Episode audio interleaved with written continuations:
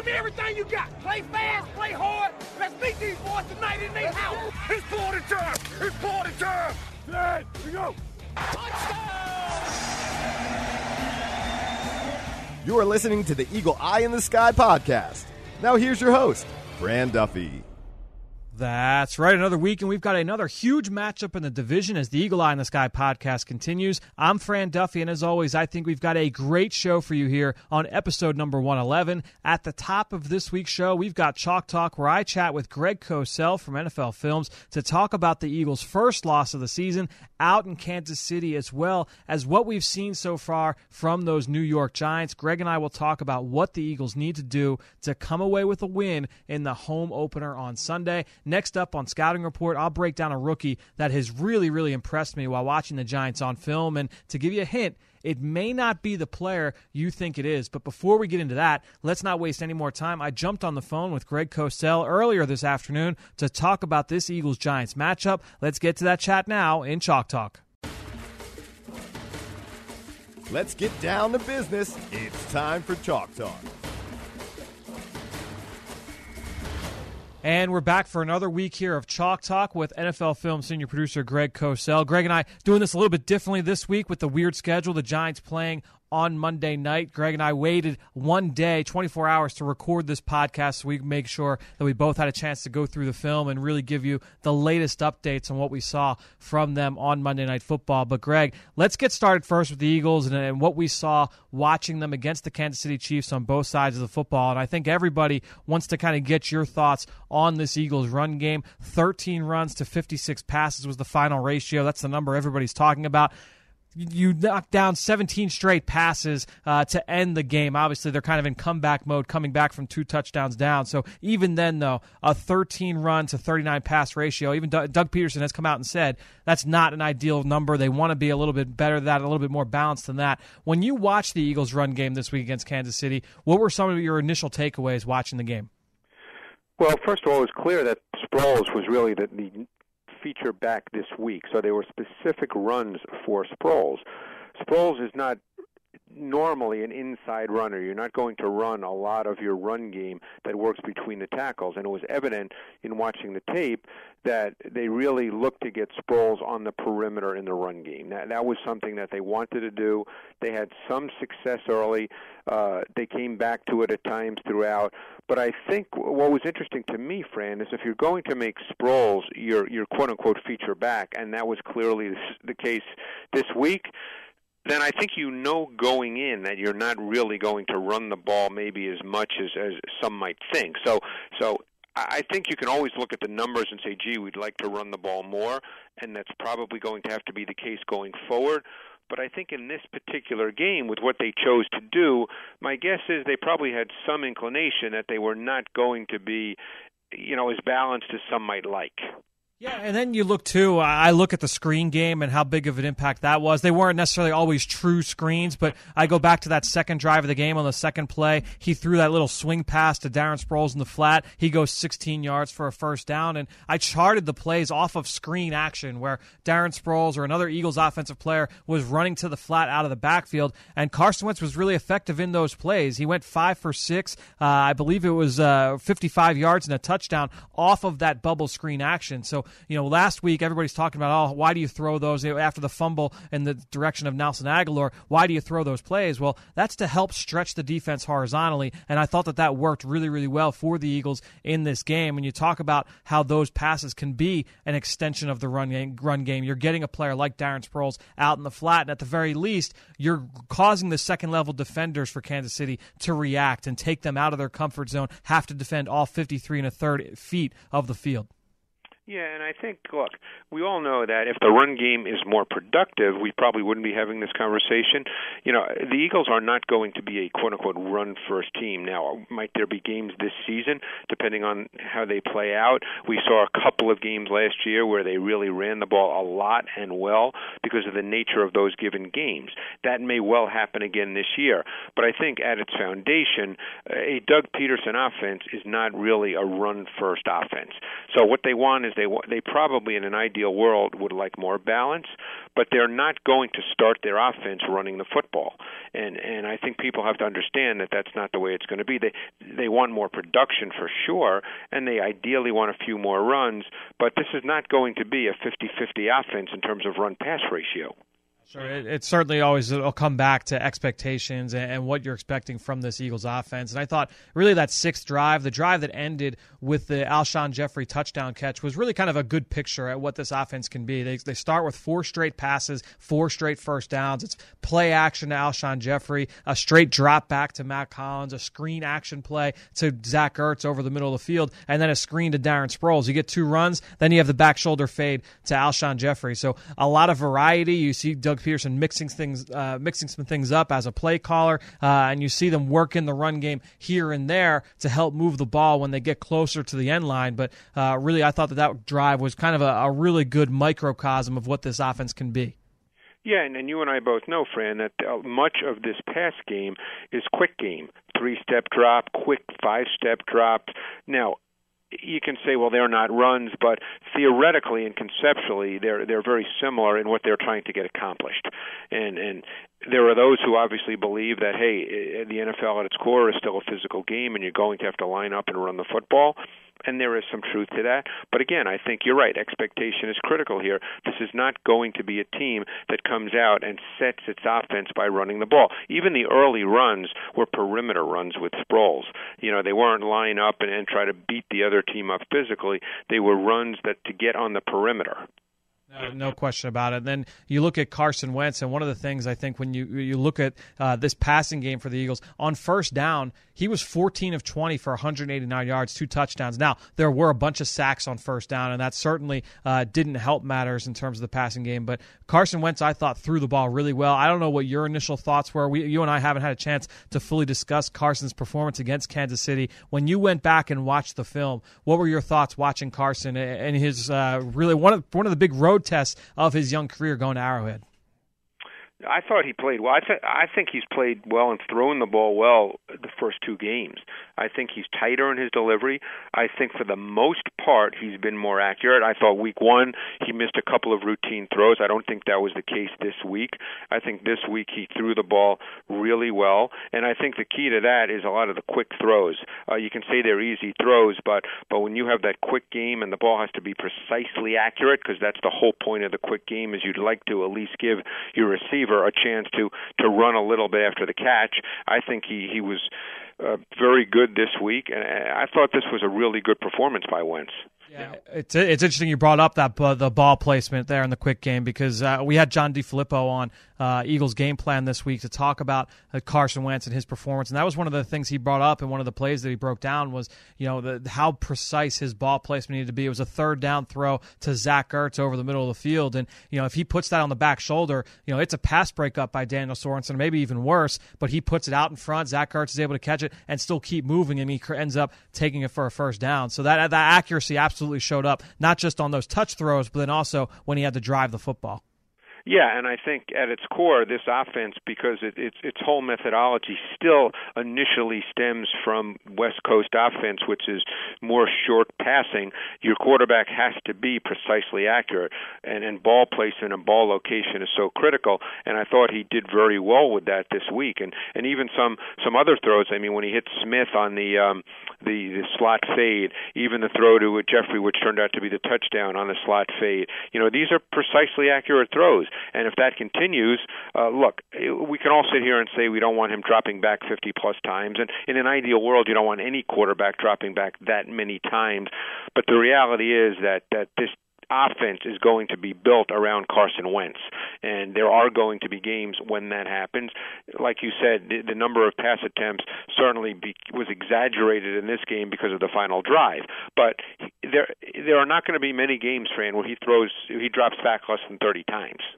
Yeah, I, I 100% agree. And you mentioned some of those impressive throws. I remember his first drive, uh, the backside dig that he hit to to Torrey Smith, where he started to the front side to the left. It was a three level stretch. He didn't like what he saw. He works his way back, squares up. The throwing arrow is in line, and he puts one right on the numbers to Torrey Smith in stride. Now Torrey tried to stick his foot in the ground and spin out of it and pick up extra yards after the catch, and he ends up slipping on the on the slick turf there uh, in in Kansas City, but you know, I, I think you've got the ability there to be able to hit those vertical routes. He showed the ability to do that. That was one big, deep dig throw. And then one of the plays I know impressed both of us was a deep dig that he chose not to throw, and that was early in the second drive. It was a play that you and I both recognized. We both saw that uh, when we went back and watched the film where he does not throw the dig. They're running a dagger concept, and here comes Marcus Peters from the other side of the field, completely out of his vision, off of play action and he doesn't make the throw. He decides to eat the throw, tuck it, run. He picks up five yards, and both of us kind of had the same thought separately uh, that it really reminded us of an interception that he threw on the road in Seattle a year ago. Yeah, and you're 100% right. We we talked about that. Is uh, and actually the one he didn't throw this this year on Sunday was a tougher read than the interception he threw last year against Seattle because it was Kam Chancellor, and Kam Chancellor was actually much closer to the dig because in that cover three defense he was the hook to curl defender, much closer to the middle of the field. Peters in this particular defense was the backside third defender, so he came from distance, and uh, Carson had turned his head in play action. So to pick him up is was really good, and and and that just shows his maturity. But just a very quick comment about that Smith 22 yarder on the first possession you described it perfectly, but I think that's a, that's a throw to me that really speaks very subtly to, to playing the quarterback position well. Because when you go through that read because as you said it was it was a, three level stretch to the left side of the field um to the boundary and then he came back to the backside dig there's a timing involved with that. You have to come to the backside dig at just the right time. Otherwise that throw is not there. So you have to eliminate what's not there and then isolate what is there all within a structured timing. And that's not that simple. And he did that really really well when you look at this offensive line, Greg, I think everybody kind of saw that the second year offensive lineman Isaac Seumalo struggled against the Chiefs, and that's putting it lightly. Gave up a couple of sacks, and Kansas City saw that relatively early. You saw some of the things they did to try and isolate some of their best pass rushers on Seumalo inside, and that was certainly a game that he'd like to forget. Doesn't mean you're throwing him out uh, with the bathwater. You're going to keep having trust in Isaac Seumalo as long as he's doing things right. But when you watch this Eagles offensive line, did anything else stand out to you? I know I was really impressed personally with Brandon Brooks. I think he's quietly had a pretty strong start to the year, and even going into the preseason, watching him this summer, I, I think Brandon Brooks has really kind of uh, had a solid season so far. Yeah, I would agree with that. I think he's he's quietly played well. The one thing that surprised me, and and I'm very anxious to see this going forward. And again, this is what the film shows. So you, you know, we're being honest about what the film shows. Is there were a number of third down snaps in which they helped both Peters and Johnson with chips, and I guess I was surprised by that. I didn't expect to see that because you would think with Peters and Johnson, who are considered two higher level tackles in this league, that you wouldn't have to do that because, as we know, the passing game is a numbers game, and if you have to keep two receivers in, two eligible receivers in initially to chip, then they're not primary threats in the passing game because they're taking um, a, you know a couple of beats before they get out. So I'm anxious to see if that was just a function of this game, uh, or if that's something that they think they need to do on a regular basis. Transitioning out, Greg, from this Eagles offensive line to the defensive line, which has been so impressive and everything that they've been able to do through the first two games. And, and one of the things that has really stood out to me is all the different ways that Jim Schwartz and this defensive staff have been able to create one-on-one situations for Fletcher Cox over the first two games. And you know whether they're running zone exchanges away from Fletcher to cause the offensive line to shift that way, or whether they're lining up five defenders over five offensive linemen to force and dictate protection and make sure that Cox only has one man across from him. We know a year ago that was such a big deal for this Eagles defense that he couldn't find ways to get Cox one-on-one, and he was getting double teamed, at times triple teamed. We saw Monday Night Football against Green Bay. Now they're finding ways to get him one on one, and and they're doing it in so many different creative ways that I think is really fun to watch. And I'm really excited about these added wrinkles we're seeing in the scheme. Well, I think the key thing with everything you're talking about is they're going to have to do this, particularly with the secondary as it is. They're going to have to do this in safe ways. And you know, we saw the zone exchange this week. The zone exchange where you you add a linebacker into the the pass rush, but you drop out a D lineman, so you're still rushing four because you can play still with three deep, four under, and you can play zone. Even if you rush five, you can still play three deep, three under. You can play zone because I think they're going to have to be a little you know, just be aware of the fact that they may not be able to match up man to man, depending on who the opponent is, with a lot of irregularity. So, you know, I like the fact that they're doing those kinds of things, which which can increase pressure, cause some problems for protections, maybe create some one-on-ones, as you said, but also at the same time be safe pressures. No, no question about. it. We saw one of those uh, plays on on one of those zone exchanges. It was third and long, and Elijah Qualls drops uh, you know, underneath coverage Hey, did you see him, Greg, match Alex Smith step for step, running to the flat and forcing a, a throwaway on third down and forcing a punt? Uh, you see some of that athleticism from those guys up front. They you, they've seen a, lot of rotation there. Chris Long has played a lot of snaps for them, especially in their nickel package. You get him and, and Derek Barnett on the outside. They slide Brandon Graham inside with Fletcher Cox. That's been one of the looks that, that has been very prevalent as well, and even some reduced fronts, some some bear looks uh, from this Eagles defense, where you have uh, three interior linemen covering covering up the the two guards and the center, and that is another way to really kind of create some of those one-on-one looks up front. No, no question, and and I think you'll see more of that. A lot of teams are starting to do more of that because they're trying to create athletic mismatches somewhere along the front, and then what you do is you work games off of that as well. So I, I think you'll start to see a lot more of that. Greg, what did you see from the from the linebackers? Obviously, this Kansas City offense, just you know the, what they do from a misdirection standpoint, and all the moving parts and bells and whistles in that scheme uh, puts a lot of stress on the linebackers. And whether it's Jordan Hicks, uh, Nigel Bradham, and Mychal Kendricks, I thought made a couple really good plays in this game as well. Uh, what did you see from the the three linebackers in this game? It was an odd game. I thought the linebackers played well, and I thought that you know there were a couple of big plays. Obviously, I mean, it started when on the first drive when they split Kelce out at X ISO and, and he ran by uh, Jenkins on on what was essentially a sluggo. Obviously, the big play late in the game when Conley just on on a straight go route or fade ran by Mills. You know, and and, and they caught the Eagles in just the wrong defense on the Hunt long touchdown run. Uh, you know, there were so there were a number of big plays, and the Chiefs do a real good job of building off sort of staple things. The Kelce touchdown down was something they've been doing that kind of thing since last year, and they just keep building and building. But I think for the most part, I, you know, I didn't get the feel watching the game live or even watching the tape that the Eagles defense was handled.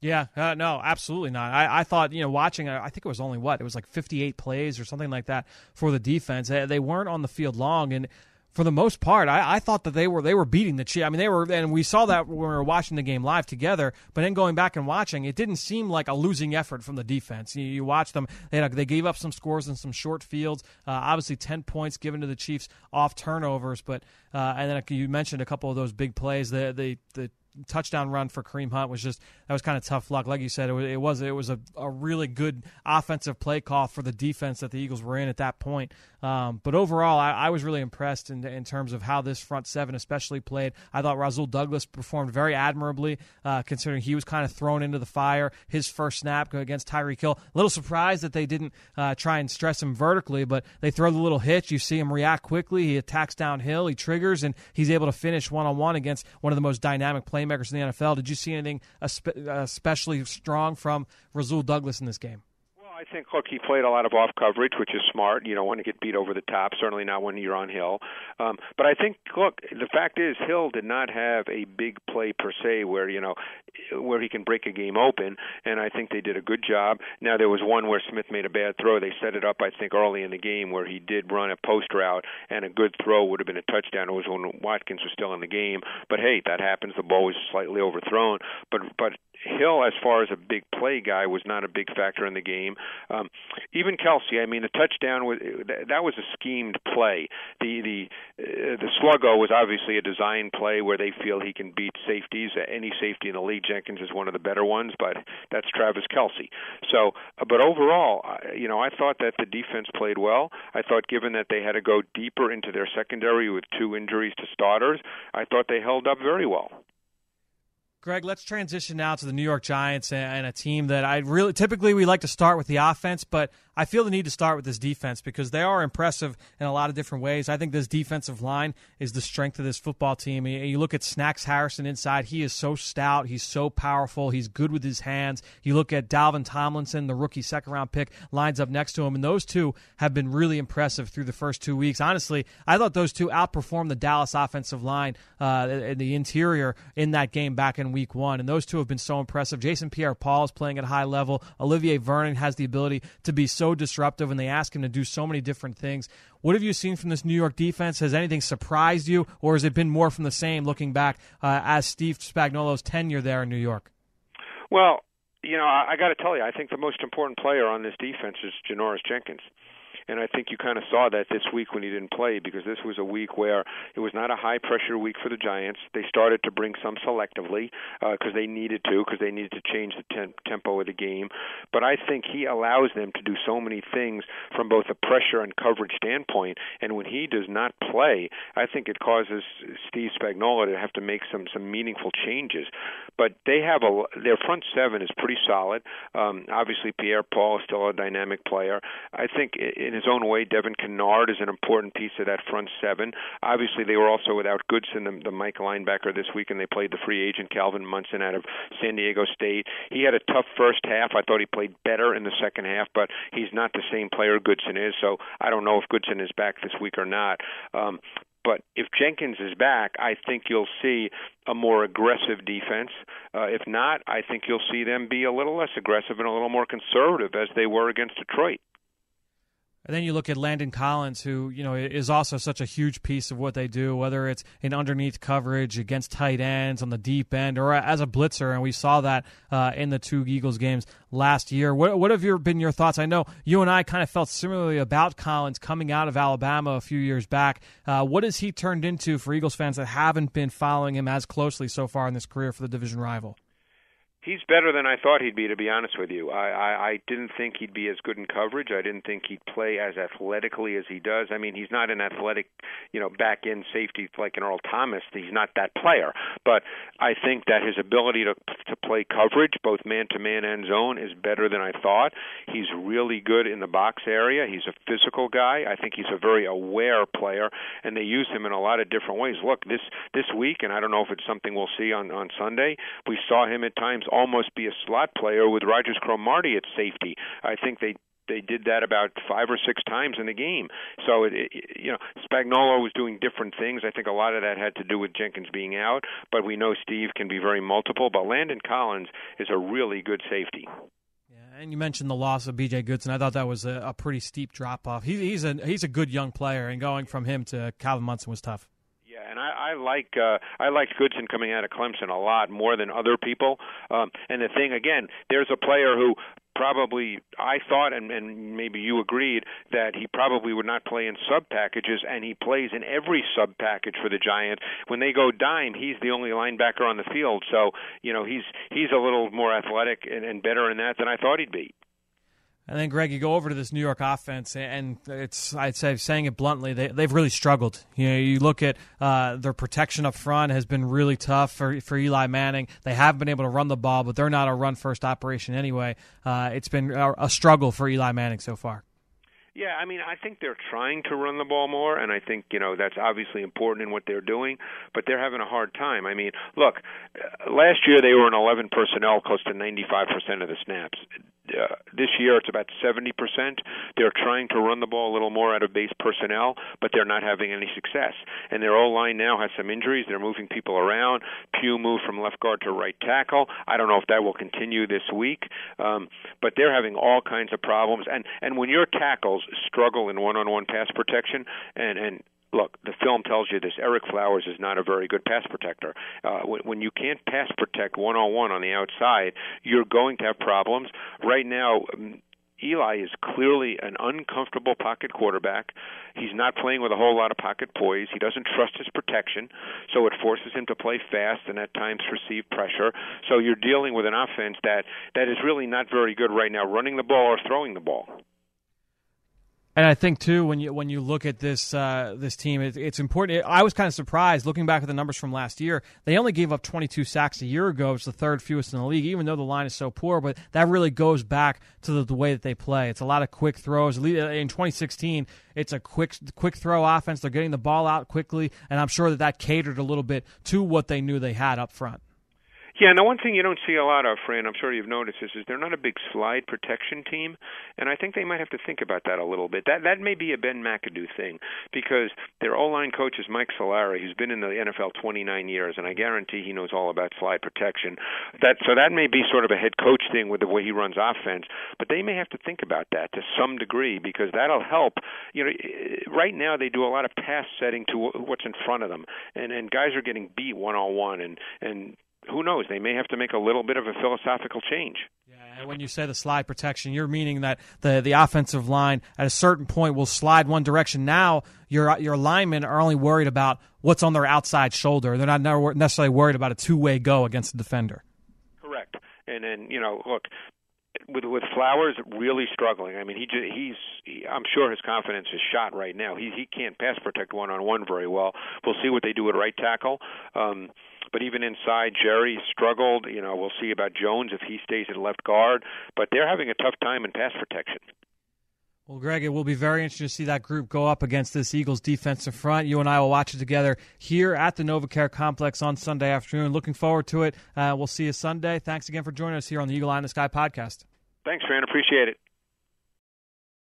Great stuff from Greg, and you can follow him just like I do on Twitter at Greg Cosell. And while you're at it, I'm at FDuffy3. That's where I post all of the podcasts I'm a part of and all of our X's and O's content that we produce here at PhiladelphiaEagles.com. And you know, I greatly appreciate everybody that promotes this podcast on social media. That is one way to support the show, but the other is to go on to Apple Podcasts or Stitcher, wherever you listen, and give us a rating and leave us a comment. I wanted to give a shout out to Steve Bashi from Wayne, PA, who went on iTunes and rated the show even left a comment saying how much he enjoys all of the all 22 analysis that we produce at PhiladelphiaEagles.com. So thanks to Steve and all of you out there for your continued support of this show and all the rest of our podcast offerings on PhiladelphiaEagles.com. All right, let's keep this show going. We talked pretty in depth about this New York defense with Greg, and I mentioned how impressed I've been with the rookie defensive tackle Dalvin Tomlinson, and for that reason, he will be the subject of this week on our scouting report. Dim those lights. We're headed to the film room for the scouting report. All right, so Dalvin Tomlinson, a rookie second round pick, just under six foot three, 310 pounds. He was really impressive this January at the Senior Bowl, seeing him in person. He won the Practice Player of the Week down there on the defensive line. You guys may remember that Carson Wentz won that award for the quarterbacks the year before. So now Tomlinson's going to be chasing Wentz around this Sunday afternoon. But let's get into the notes here because he was a really impressive player on tape. Only a one year starter for Nick Saban in that 3 4 scheme. He was a backup to A'Shawn Robinson, another former second round pick the year before. But he lined up as a 3 4 defensive end, right over the tackle, as a 4 eye or as a 5 technique, and he slid inside in some of their sub packages. But he had always been a steady part of that defensive line pr- rotation there for the Crimson Tide. A really thick kid. He's got very long arms. He had one of the longer wingspans in this past draft class. As a pass rusher, he wanted to win with power and leverage. That's how he plays now. His go to move was a straight bull rush, which he complemented really well with a push pull move where he'll win inside, stick his hands right into your chest, push you and then pull you and shrug you off and get onto the quarterback. That was one of his go to complementary moves off that bull rush. Against the run, he plays with really good technique from snap to finish. He's strong, really tough to move off his spot, and he's always square to the line of scrimmage. As most Tide linemen are, he's a really skilled run defender, and that is uh, whether it's in one gap or two gap concepts. I think he's probably a better fit for two gap, and he does a little bit of two gapping there for New York. He uses his hands really well, not just to control the blocker early in the down, but also to shed and flow to the football late. He's able to manipulate his man from snap to whistle in the run game, and he's got a pretty good motor to compete well down in and down out. Now, on the negative side, he's not truly explosive out of his stance. He's not a player that's going to stand out athletically. He doesn't offer a ton of pass rush value. He wasn't really productive uh, in terms of his time at Alabama. Only 10 and a half tackles for loss, four sacks in his career. So not someone that is going to be known as a quality pass rusher, but he's a really skilled run defender. Like I said, a smart player that competes at a high level inside. Don't think he'll ever be considered as a dynamic disruptor, but I see a key cog up front in a three or four man line as a starter in the NFL. This is what I wrote back in the spring. I think he'll be a stout run defender as a one tech nose tackle or as a five technique defensive end. Obviously, it will be as the former for Steve Spagnuolo in that scheme. Could be a plug and play type, which he has been, and a safe pick that could play for a long time but never make a Pro Bowl. That's kind of how I view Dalvin Tomlinson. Again, I thought he really gave it to Zack Martin in that week one game. He performed really, really well against the run in that contest. So he will be a big test, along with Snacks Harrison inside there for New York. The Eagles' run game really going to have to bring their A game if they're going to move the ball on the ground against this New York defense. All right, great stuff from Greg Cosell and all of you out there listening, whether you're on Apple Podcast, Stitcher, iHeartRadio, TuneIn, Spotify, Google Play, and of course on PhiladelphiaEagles.com and the Eagles mobile app. Thank you. And again, one more time, please take a few seconds, go rate the show, leave us a comment. Don't be afraid to leave a question on there too, because I'd love the ability to answer it here on the podcast. But all that being said, I think that'll do it. Another show in the books here on the Eagle Eye in the Sky podcast for everybody here at the NovaCare Complex. I'm Fran Duffy. We will talk to you next week.